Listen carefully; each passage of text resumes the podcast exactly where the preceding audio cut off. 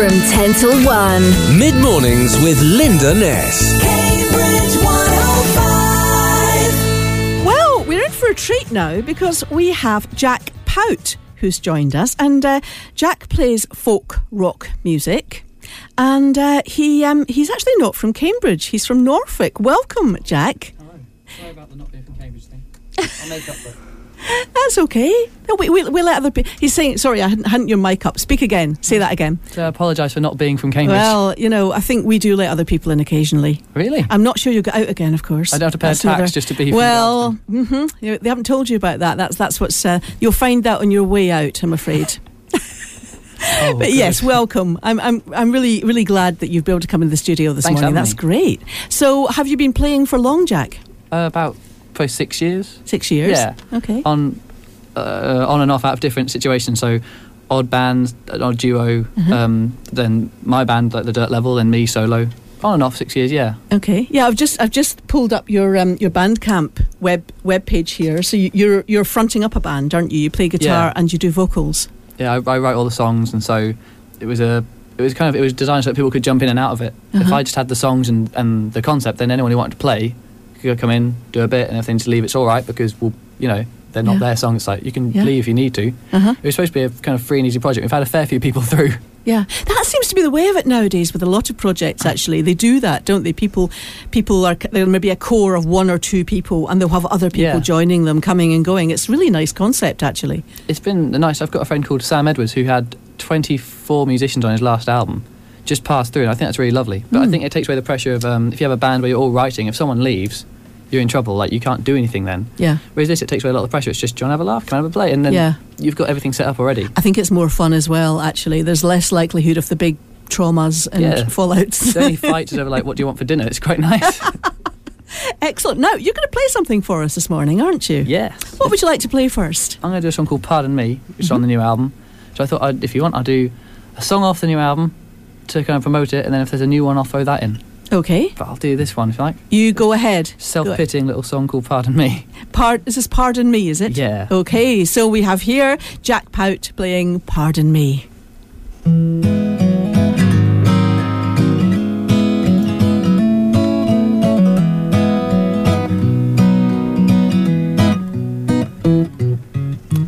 Pardon me for not being perfect.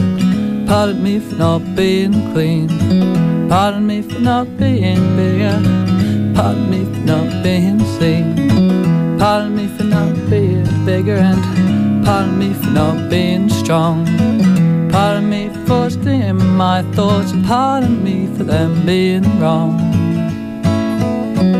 I'll apologize through and through. Seems the only thing I can do pardon me for not being you. Pardon me for not being handsome. Pardon me for not being quick.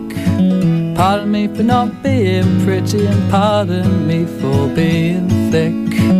Pardon me for not being special, but pardon me if I stand out. Pardon me for leaving my house. Pardon me for my being allowed. I'll apologize through and through. Seems the only thing I can do to pardon me for not being you.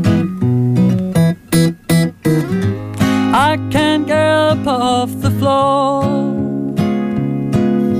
Seems you keep on coming back for more. Remember how to have fun. Seems you will not stop until you've won.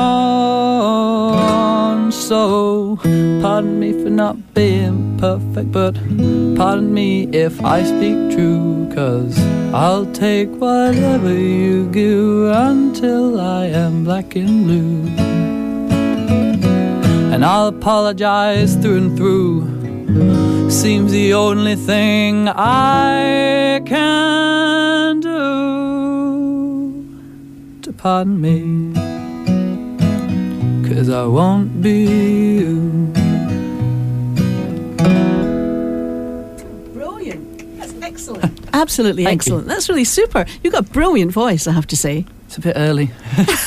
well, if that's you early, then you know you must be cracking later on. That's that's fantastic, fantastic. Thank you very much. And you were saying earlier that you played in the Cambridge Folk Festival as well. Yeah, just a little one on uh, on the side stage. It was really Uh-huh, lovely. uh-huh. It was. It wasn't. It didn't have any of the uh, coolness of actually playing for Cambridge. But I said, "Can I play on the stage, please?" And I went, "Yeah, yeah." So you sign up. But um, got a really good crowd from it, and some nice people from the PRS. So it was a real shock. Yes. But things like that, we had some really lovely, lucky moments so far. Yeah. Oh, but there's a, there's a lot of quite you know well known acts actually go round round on the stage and round that stage at the back. Mm. I, I saw Gabrielle Aplin there a, a couple of years ago. Uh, so you know it, it's um, it's a real mixture of people and people just want to play there. I think Yeah. it's such a great festival. Just a lovely place to be. It is a lovely place to be. It's really chilled out and fantastic. So you do lots of gigging, do you, down in, in Norwich? Yeah, area? Norwich. Norfolk. started branching out to London, but Norwich, yeah, all over. Mhm. Like since um, since because I, I got nominated for a folk award last year, Oh, or rather the start of this year, and so since then it's been a kind of handy tool for getting out of Norwich and around. uh-huh. So you can say, I've got this under my belt. I promise I'm worthy of your money, and then you can get out somewhere, and that Yeah. does the job. But that's how it happens, isn't it? It just builds up from there. That's Yeah. great. But That's Norwich is a really lovely scene to gig in. Yeah. Like it, I think you've, we've got one of the friendliest scenes for just kind of um, all the musicians there know each other, and most of their pals. So it's kind of, you, can I play here? Yeah, go on. I've got mate there. I'll get you there to play there, and it's it's all interwoven, which is really nice. Yeah. Yeah. F- fantastic. You've got something else that you want to play then, have you? If you like, yeah, Yeah. I've got Okay. uh, what What's this one? two. I'll um, I'll have to detune the guitar. Okay. Shall we Shall we pop something on while you're detuning? It, may, it would make far nicer noise than what I'm about to do. So now, now we're going to hear Jack Pout, joined by Tilly D- Dalglish, I believe, on vocals. Pressure, I'm feeling. I'm not. I'm not entirely happy about the pressure that's being put on here. Oh well, oh well. You'll be fine. I've, I know that you're a fantastic singer, so you'll be okay. And this song is called "Breaking of Old Branches." Yes. I believe. Okay. We've taken that whole musical project thing to the next level by doing it off the cuff.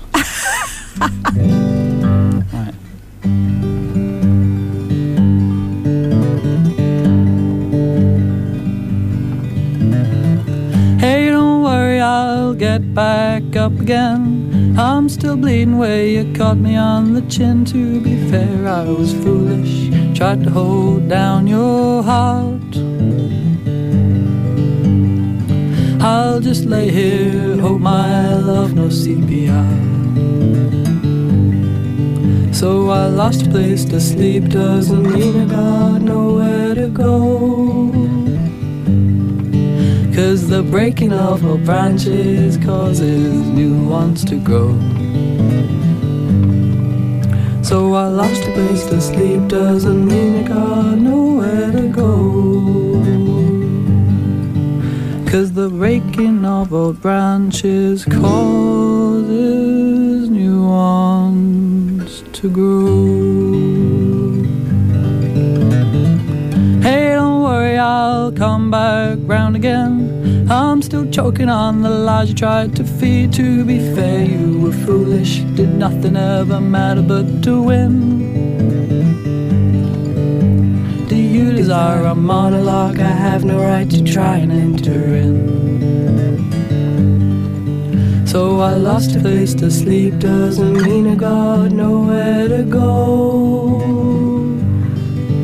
Cause the breaking of old branches causes new ones to grow. So I lost a place to sleep, doesn't mean I got nowhere to go. Cause the breaking of old branches causes new ones to grow. Hey, don't worry, I'll fly back home again. I'm still reeling on the doors that you slammed. To be fair, I was foolish. Tried to only tell you things I knew. That was foolish to satiate your hunger with the truth. So I lost a place to sleep, doesn't mean I got nowhere to go. Cause the breaking of old branches causes new ones to grow. So I lost a place to sleep. Doesn't mean I got nowhere to go. Cause the breaking of old branches causes new ones to grow.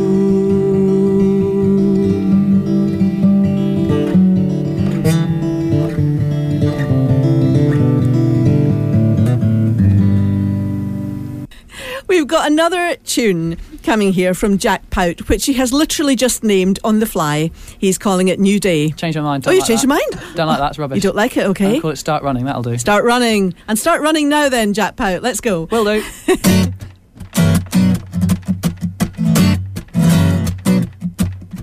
What's the point in being on my knees if I'm not a prayer? Why play the game if I don't know the game I'm supposed to play? Put me on the bench, I've taken all the hits I can today.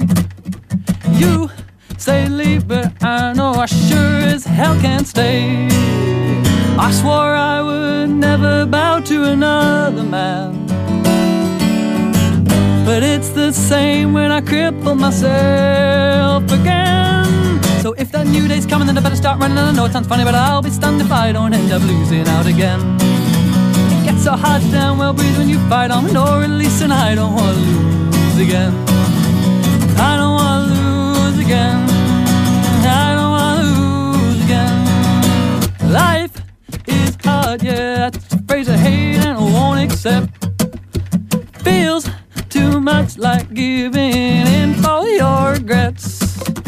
I stay tough just in case life should ever forget. I'm in charge, been that way since the day we met.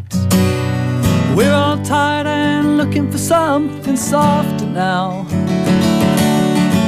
Eight hours a night ain't enough for me. So if that new day's coming, then I better start running. I know sounds funny, but I'll be stunned if I don't end up losing out again. So to damn well breathe when you fight on, or at least and I don't want to lose again. I don't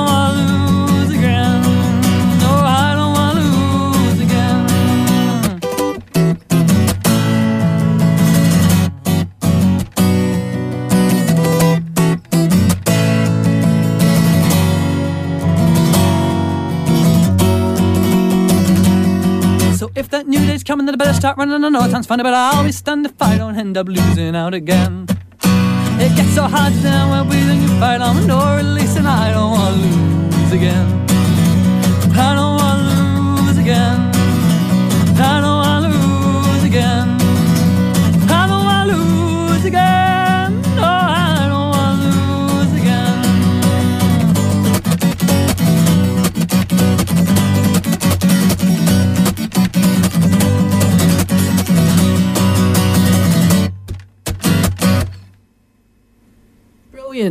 Brilliant. Brilliant. That was excellent. Really, really good. Enjoy that. Enjoy that, Tilly. I did. Yeah. There's some insane strumming patterns going on there. Two The- quiet ones hit by a loud one. I, thought I know. I'd make it That of is- average. Fabulous. I love that one. Loved I love them all actually. You Thank are you. very, very good. Brilliant. So nice. I'll come back again. So tell us what's coming up then, if your gig's coming up in the future that you want to talk about. Yeah, the nice ones coming up actually is the, la- to end the year. I've got some really lovely ones on the 29th of this month at Jurnet's Bar, Norwich. I mean, if you're com- from Cambridge, you know, get a bus. It's a really nice place. It looks like a cave mixed with a dungeon, mixed with a, like an underground mansion, which is really lovely. And they've got a cheap bar, so it's fantastic there. And then um, Open in Norwich on the uh, 19th of December, they're having their final party of the year. And the turnout for that is looking huge. And they've got like incredible bands. They've got us, Jack Pound the Dirt level opening, so they've got folk to start, and then a load of it is reggae and dub. So why I've been slotted in, I don't know, but I'm grateful.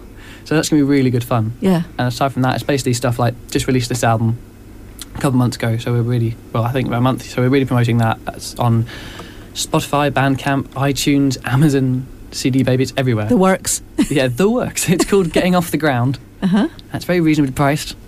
And So go there, go to buy camping, but I think I will be doing that actually. It's Fantastic, superb. thank you. Superb. actually, I Brilliant. brought a solid copy just in case you've got a fiver handy. You know.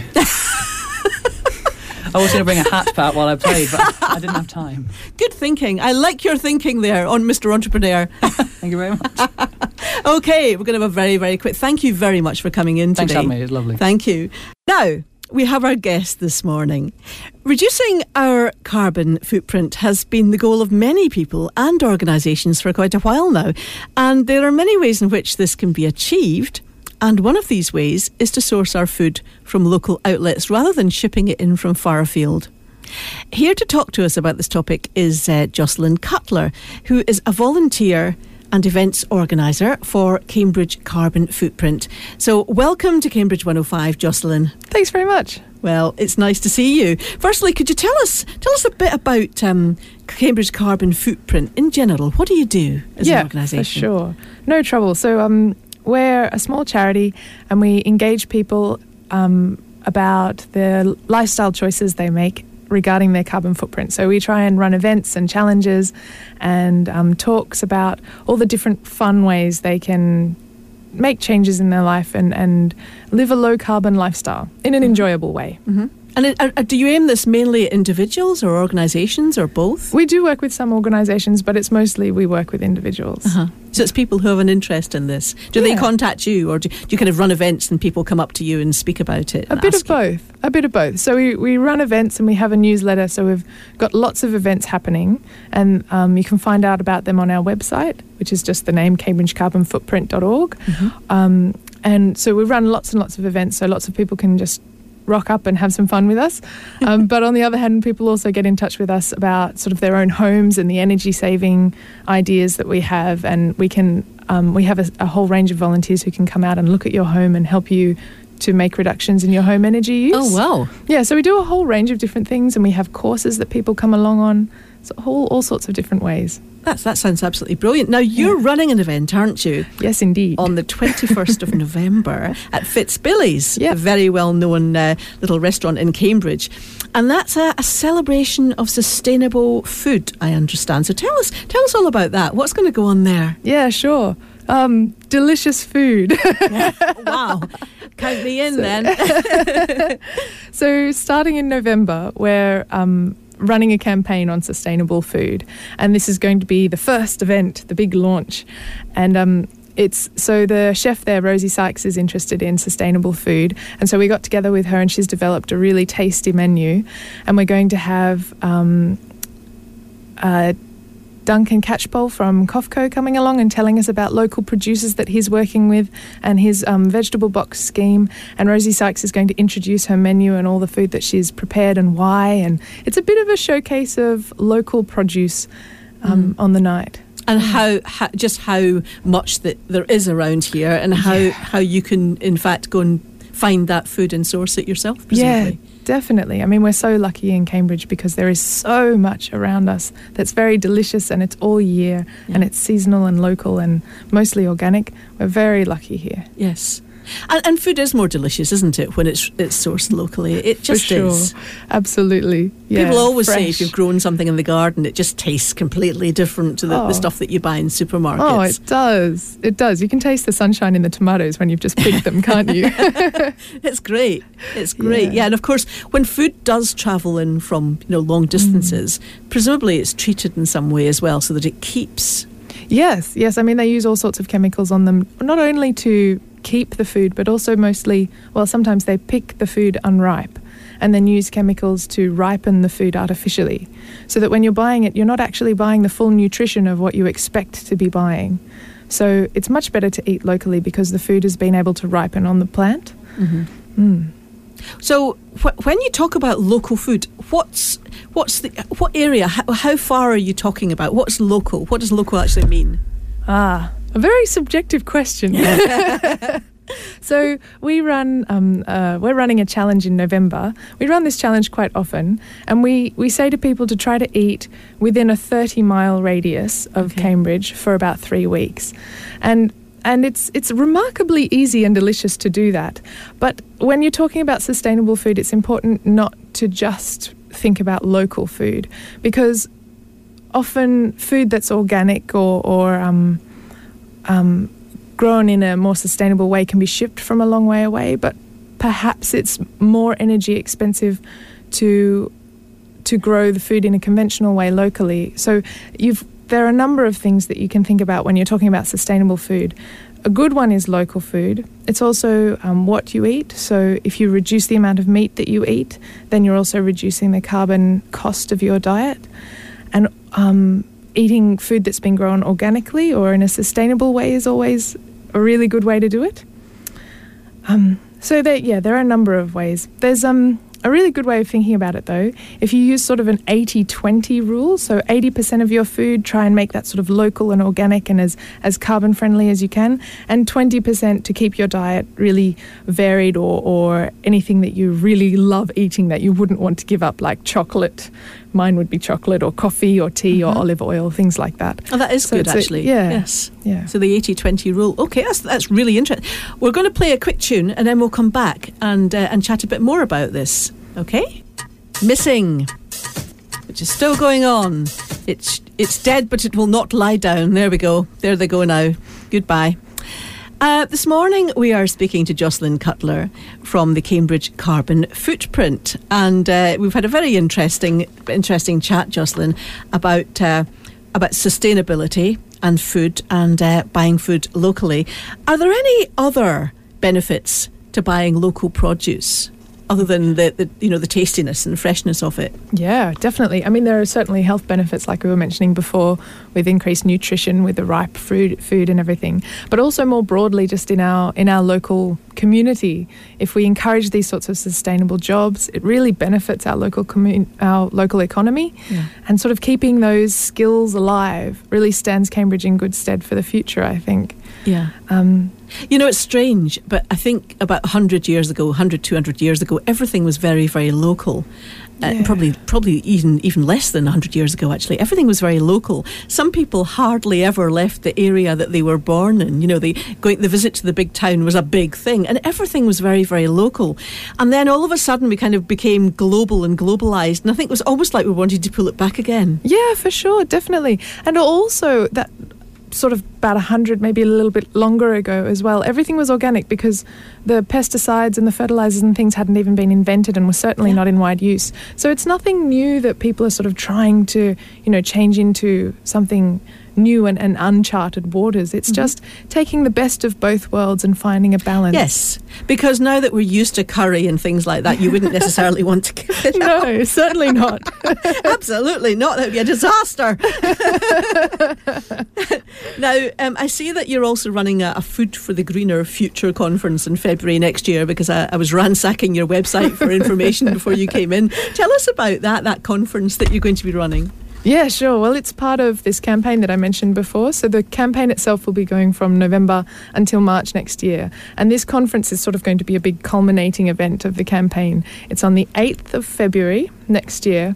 And it's going to be a full day of workshops and talks and delicious foods and um, all about sort of interesting ways to reduce your carbon footprint through food. So, um, understanding what makes up a food footprint. So we talk about carbon footprints being a measure of how of your of a person's contribution to climate change.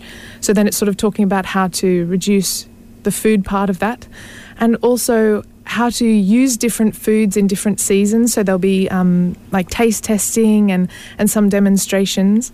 We've got some really good speakers coming.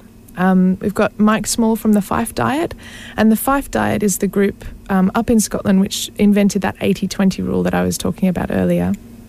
Um, Duncan Williamson from the World Wildlife Fund, and Jessica Halliday from the City Uni, who works on food policy with Tim Lang. Um, and also Dan Isles from the World Development Movement is coming, and they're all talking about sort of the global impact of our choices as well as the local impact and the different um, initiatives around that, that you can get involved in. Some really exciting ones. Yeah, so that should be well worth going to if Definitely. you're interested in this topic. Which Definitely. I think I think it will be great actually. And back to the Fitzbillies event. Mm. Are there still some places left? There sure are, yes, and but people will have to be quick because there aren't so many left. No. But um, if if you do want to come along, um, just jump onto our website, which um, is either the cambridgecarbonfootprint.org website, or you can also go to the campaign website, which is foodforagreenerfuture.org, and just jump online there and um, buy a ticket. It's thirty three pounds a head, and for a three course meal with a drink. And there's a vegan option if you're so interested. So yes, it's going to be delicious. Please do. That sounds that sounds absolutely brilliant. And that's on the twenty first of November. That's Yes. happening at Yep. Fitzbillies Yep, starts restaurant at 7 p.m. at seven pm. That's excellent. Well, thank you very, very much for coming in today, Jocelyn. That's it's been really nice meeting you and hearing about what the work that you're doing because it's it's really interesting. Thanks. Well, thanks very much for having me on. It's been fun. You're very welcome. You're very welcome. From 10 till 1. Mid mornings with Phil Rowe. Guest time on Cambridge 105. My guest has made it this morning. I'm pleased to say she uh, kind of got through all the security system in the end and managed to uh, make me uh, realize that she was here. We're always on the lookout for interesting local stories about charity efforts. November the 17th is a big date for Anna Barnes. She's actually off this Sunday and she'll be flying out to Jordan. And she'll be wa- walking across the Jordanian desert to Petra with uh, 56 other like minded souls. Uh, she's going to be raising money for a charity close to her heart. Uh, we'll be telling you a little bit more about that in just a few moments. Also, the fact that uh, she's got a, a website going, or at least uh, she's put something on a website.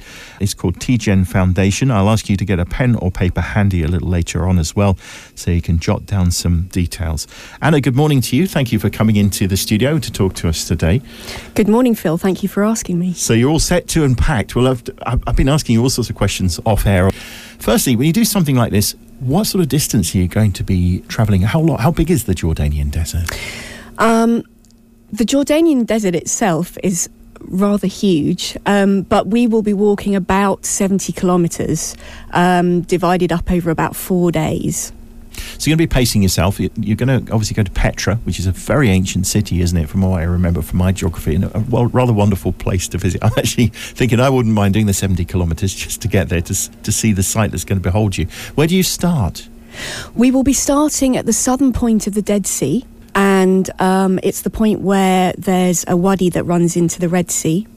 And we will all uh, meet there. There's quite a lot of us going.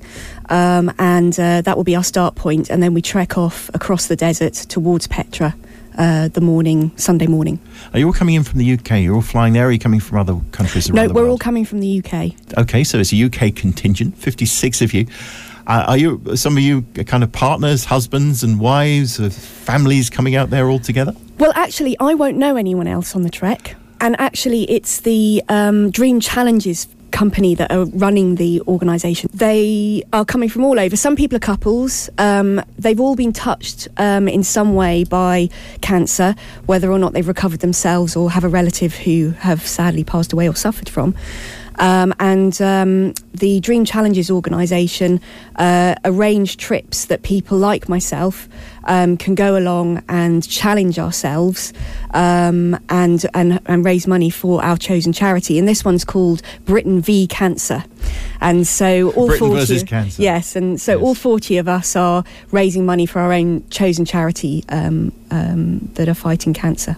So you've not had a chance at all to, to meet up with anyone before you get out there, Anna. Unfortunately, no. There's a bit of a story behind that. They they had a tra- um, a practice weekend organised the first weekend in September, which I would have been delighted to go along to. However, it was the week before another challenge I was going to do, which was walking 100 kilometres along the River Thames in 24 hours.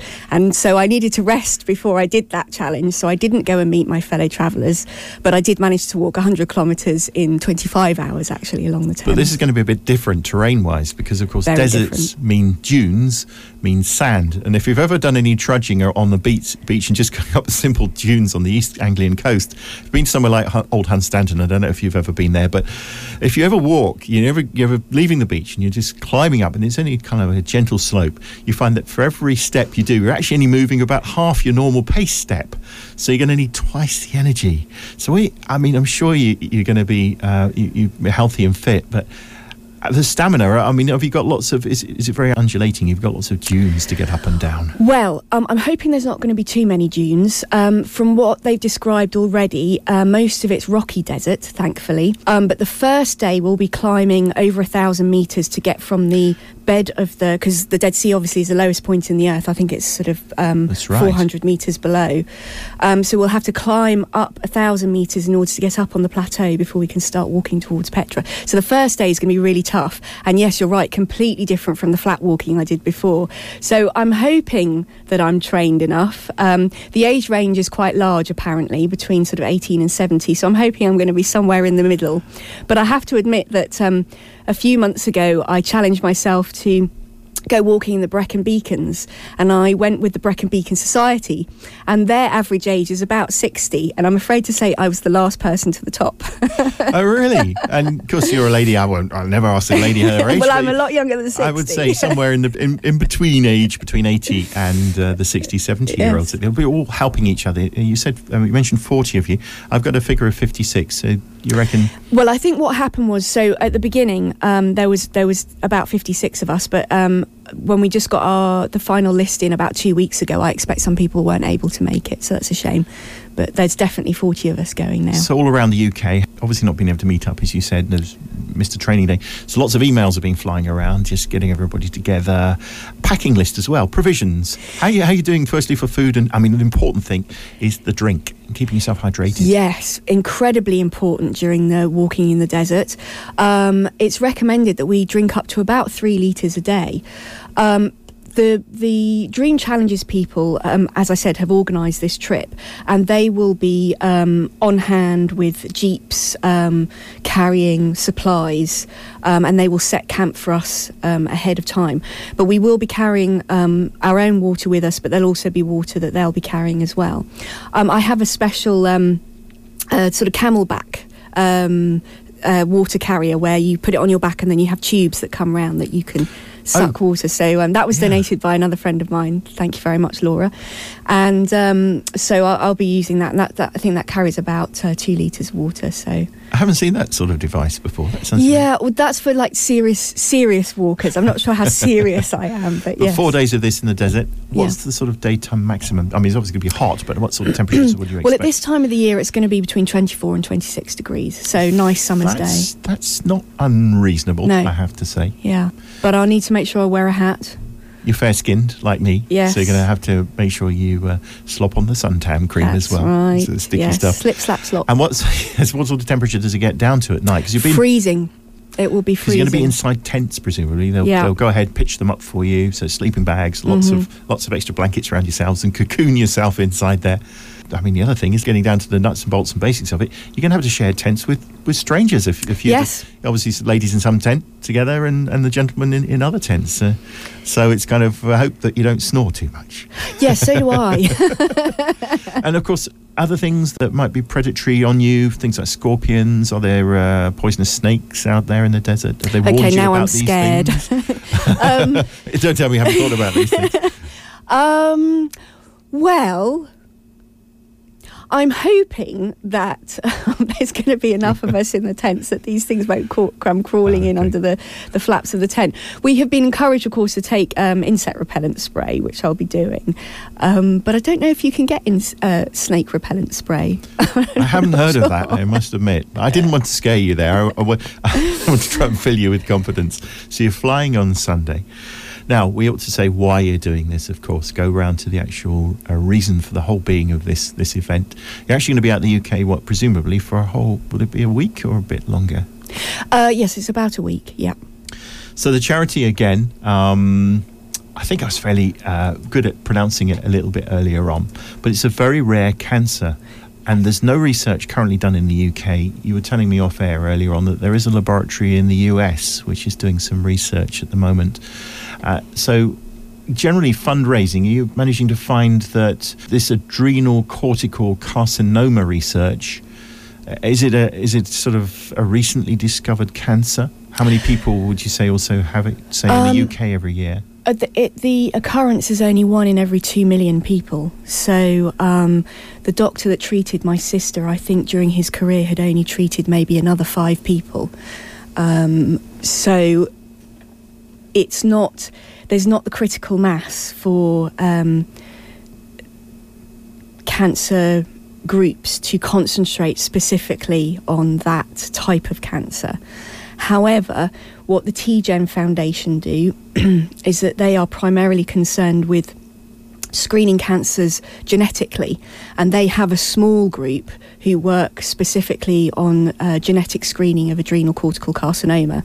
And the idea is is that you build up an individual genetic profile for each person who's suffering from this type of cancer, and you can target specifically their type because even within this very rare cancer, it manifests manifests itself differently in different people.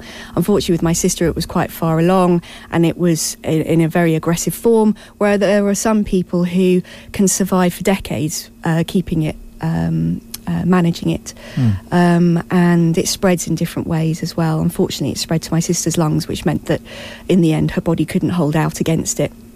So, yeah, so it's very exciting research that the TGen Foundation do. This idea of genetic profiling individual people's tumours in order to target um, specifically their their problem. So we can we can make drugs work on a specific organ and concentrate any therapies Yes. to a certain part of the body rather than blitzing. And yes, I mean the way that chemotherapies traditionally worked, isn't it? Really, you ingest some form of drug, which is basically a poison to your body, and it kills off many good cells as well as bad cells. So I guess if you can target to the specific, I don't know, kidney in this case, lungs or other areas of the body, uh, then I guess the patient's well-being. Well, you're never going to feel very well, obviously, if you're having this treatment, but at least you don't feel like your whole body's shattered. yes, hopefully. Only really time, you know, in this in- interview, Anna, to say where people can uh, contribute some money and donate if they wish to. We will give out this uh, web address again, but we, we can uh, do that now. It's quite a, a long one. I know you've set, you set up a little bit. Do you remember it? Shall I give it out to the listeners? Um, tell me if I've got it right, Phil. It's the tgen.org um, slash tgen community slash make an effort for Charlotte. Nearly. I hate, hate to be pedantic and slightly correct you, but we'll, we'll get this out to the listeners again. It's tgenfoundation.org. Uh, then it's slash net community and slash make an effort for Charlotte. Of course, Charlotte being your late Sister. sister, as well, Anna. Yeah. We'll do that one more time. It's tgenfoundation.org slash net community slash make an effort for Charlotte. That's make an effort for Charlotte. And uh, I know, actually, Anna, you'll be making big efforts. Yes. Before you go away, you've asked us as well to kind of charge you up because you're a big Prince fan. And so Um, was Charlotte, actually. It was one of the best concerts she ever went to, she told me. So some happy memories, some positive memories. I hope you do really well. I hope you don't get too many sores in your feet because that's the other important thing is the proper footwear. If you get sand between those tootsies, you're going to end up. So I guess it won't be open-heeled uh, No. and sensible footwear, which I'm sure you've thought about. Good luck. Thank you very Uh, much. Speedwell on Sunday, isn't it? You're flying from presumably from Heathrow. Yep. When does the walk actually start? Um, it starts the following day. Okay. Food, drink, and everything organised. I'm sure it's really Yes. well organised. Everyone will be safe.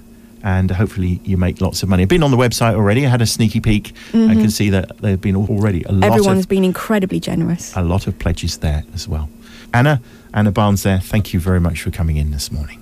The idea uh, she got from going on a website called Dream Challenges, and that's where she was first inspired to do something like this. She set up her own little page, uh, Anna's own fundraising page, where she's actually had a goal. It's in dollars because it's in a kind of American hosted website. $15,000 was uh, the amount that she was hoping. She's already raised $13,562 and would you believe 11 cents as well. If you want to go along to that website, have a look yourself and even just send her a good luck message to Anna before she flies off to Jordan and starts that hike across the desert on Monday, along with the other volunteers as well. The website is again tgenfoundation.org. That's T G E N Foundation, all one word, org, slash net community slash make an effort for Charlotte. So if you want to make an effort, contribute, donate some money, then go to that website. From 1 till 4.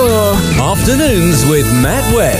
Cambridge 105. So it's just edging up to a half past three, and I'm pleased to say that joining me on the line this afternoon is uh, Councillor Jean Swanson. She's the Executive Councillor for Environmental and Waste Services at the City Council, and she's going to be talking to us about the introduction of a new food waste collection service for businesses of all sizes. Uh, good afternoon to you, Jean.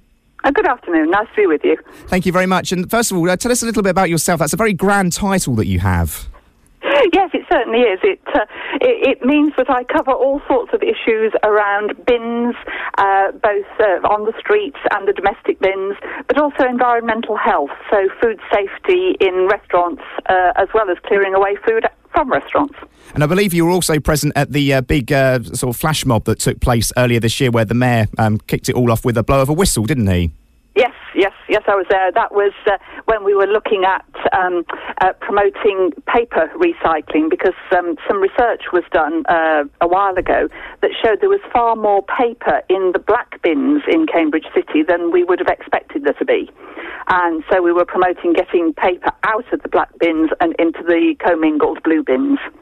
Uh, did, did you find that the actual before we move on to talk about the, uh, the the food waste collection stuff? Did you actually find that it was a very successful the campaign that you did in the flash mob? Uh, well, it certainly was a, quite a successful campaign because it started a campaign and, and there was a lot of conversation around the city um, during the next weeks. What I haven't heard is any change in the figures yet. I have asked, but they haven't become available yet. So I would, I would, I would love to be able to say, yes, we've got a lot more paper out of the black bins, but I can't actually say that right now. Hopefully, the uh, figures will be released uh, uh, very soon. But uh, t- tell us a little bit about this uh, new food waste collection service for, for business, and more importantly, it's for businesses of all sizes, both large and small. That's right. I think we expect it to start probably in, in the centre in the centre of the city with restaurants and hotels, um, but obviously we hope it'll grow. Um, so, some of the commercial properties that that the city council does provide a, a, a service to have been saying they would like to get their food waste out of their general rubbish and be able to send it to be composted, um, which is obviously much cheaper for them than having it go to landfill. And so uh, we're, we're just going to try it out, uh, well, start it off really in um, April next year, uh, working with companies now to develop it um, so that we can offer a service and uh, we're, we're not going to be, uh, we're going to be able to do it without investing uh, a lot of money in new equipment and that sort of thing. We're going to use the equipment we've got at the moment. I was about to say, uh, obviously, equipment-wise, uh, uh, you, you've just touched upon that. Has it cost a lot of money over the years to sort of build up the facilities to be able to do this sort of scheme? Uh, well, because the, um, the the trade waste has to fund itself, it's not subsidised at all by by taxpayers, by the uh, council taxpayers. So it has to fund itself, um, and so we try to keep it within the within the capacity that we've got, while equally trying to grow it to uh, in- increase the benefits for businesses of having their waste collected by the city council um, and being competitive in price and, and also in the service we're offered so, offering. So um, we've started commingling commingled service with them recently, picking up an awful lot of cardboard so that that no longer goes to landfill, um, and that's been going down very well. So the next step is obviously food waste. Have you found a number of businesses have already expressed an interest in this scheme? Yes, we've got a number. Um, I, I, I, you know, because these things are changing all the time as conversations take place. But uh, we we had we did a survey, and most of the businesses that responded to that, which was sort of twenty or thirty or so, last time I had a figure, um, were very interested in getting food waste collected separately. So we'd be offering a daily food waste collection, uh, which would save them money. So do you do you provide bins and things for the uh, for the businesses to put their waste in, or do they use existing uh, facilities that they already have?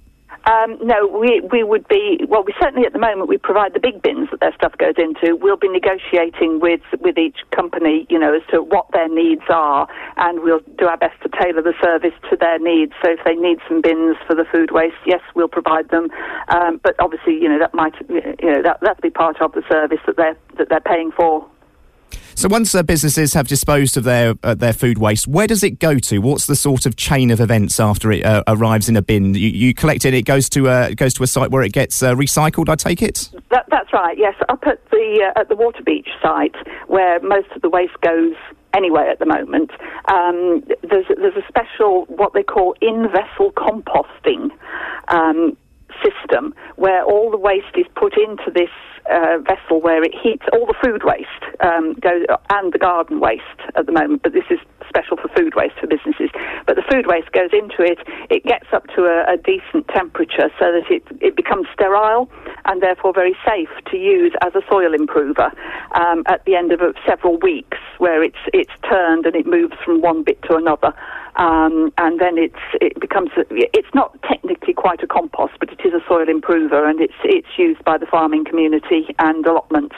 Yeah, it sounds very interesting. And uh, uh, one other thing, uh, with regards to uh, sort of businesses that can take up this scheme, uh, is it just uh, restaurants or does it involve uh, other businesses of different types as well? Um, certainly restaurants and hotels, um, and I think we'll probably be talking to the market traders to see whether whether they're interested in it. Um, I, I, I doubt that a, uh, a lot of smaller businesses would have the uh, a, a lot of. I doubt that many non-food businesses would have enough food waste, if you see what I mean, Yeah. to be worth them paying for a special collection um, for that. Uh, you know, you know uh, um, somewhere like John Lewis probably would, for example, because they'd have the, the food waste. But uh, somewhere that didn't have a cafe, you know, of that size, probably wouldn't have enough food waste to be worth it. And if a business wants to sort of uh, enrol on the scheme, how much does it cost them? Uh, well, I think that that would have to be negotiated. At the moment, it costs them about 70 something pounds a tonne to go to landfill, uh, and it would be a lot cheaper than that. Um, but the best thing would be to go to the City Council's website, which is cambridge.gov.uk, and put trade waste into the search engine, and then they'd be able to get into the system, take part in the survey, and begin to negotiate on what the cost would be for them. Wonderful stuff. You've mentioned the website. I was going to ask about contact details. Uh, and finally, how many people are actually involved in the council with, with, with dealing with this? Uh, do you have a team of people that actually go out? Is it, is it a big big collection team? I, I, take, I take it that go and collect. Well, no, I mean, obviously, there are, I think there are two trade waste trucks that are collecting trade waste at the moment generally, and one of them will be um, given a specialist route to go once a day and collect food waste. So it, it's not it's not a big team, and there are a couple of people in the office who, who do the negotiations and the, the billing and all that sort of thing. So it's not a huge team, but we'd like to develop the service as, as far as we can. Wonderful stuff. And uh, I take it you're still uh, accepting uh, businesses of all sizes still to come along and uh, express an interest and possibly take up on it. Absolutely. There's a, there's a Survey Monkey via the City Council website, which is the sort of the first place to start, and there are contact details on the on the council website that people can get in touch. Wonderful stuff. Uh, Councillor Jean Swanson, the Executive uh, Councillor for Environmental and Waste Services at the City Council. It's been fascinating talking to you about the scheme, and uh, hopefully uh, lots of local businesses will take up the uh, the opportunity of being involved in it and uh, help to recycle food waste across the city. Thank you very much. Absolutely. Thanks very much indeed. Thank you. Bye.